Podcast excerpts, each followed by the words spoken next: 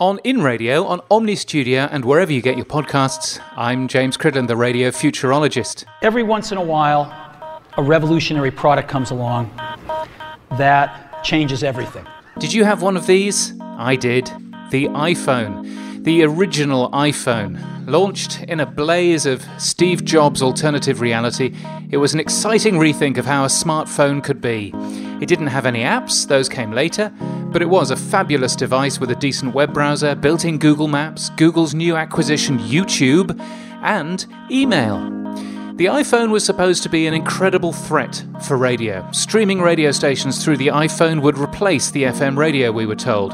American radio executives stood up at conferences, waved their iPhones around, and declared that the future was the mobile phone. Well, it certainly changed things the iPhone heralded a new era in connectivity and portable computing power. It's amazing to remember that the original iPhone wasn't even 3G. That came a year later. I don't think I had Wi Fi at home until the iPhone came along. Why would I need it after all? I think my ADSL connection at home was still 512k. Today, the iPhone has been joined by Android phones, and the smartphone is now ubiquitous. We have high speed mobile connections with 4G and LTE. Forget live radio, live television is now available on the move. Public Wi Fi hotspots are in almost every coffee shop and shopping mall. YouTube has grown to have almost every song ever recorded on it, and Spotify and podcasting have also appeared. And then there's Facebook and Twitter and all those social media networks sucking up our time and attention, all in part because of the iPhone. Now, the iPhone is 10 years old this month, so how horribly did it treat radio? With all this advancement in technology in the last 10 years, radio must be screwed, right? Why are we still bothering with it?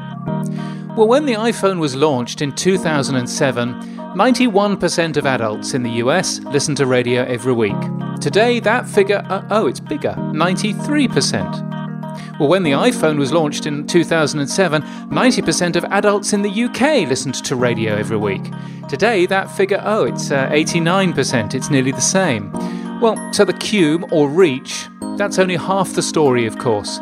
Radio's doomongers say that while that remains stable, the time we spend with radio is collapsing. So, over the last 10 years, total time spent listening to radio, well, it has dropped. In diary markets in the US, so that we can compare like with like, listening is down by about 20%. And in the UK, total listening is down by 8%. So, People are still listening to the radio in roughly the same numbers as before, and after all this incredible change, after we've put every single song ever released in the hands of our audience, we've massively increased the amount of distraction with social media, and we've changed media consumption forever, we've still kept 80% or more of time people spend with radio. As we move into an even more uncertain future, it's worth reminding ourselves how resilient radio is, and how, even with all this new technology, radio continues to survive and thrive.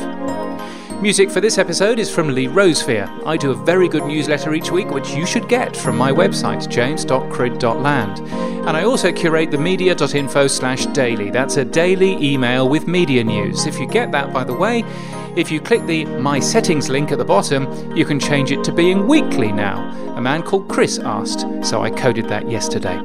And until next time, keep listening.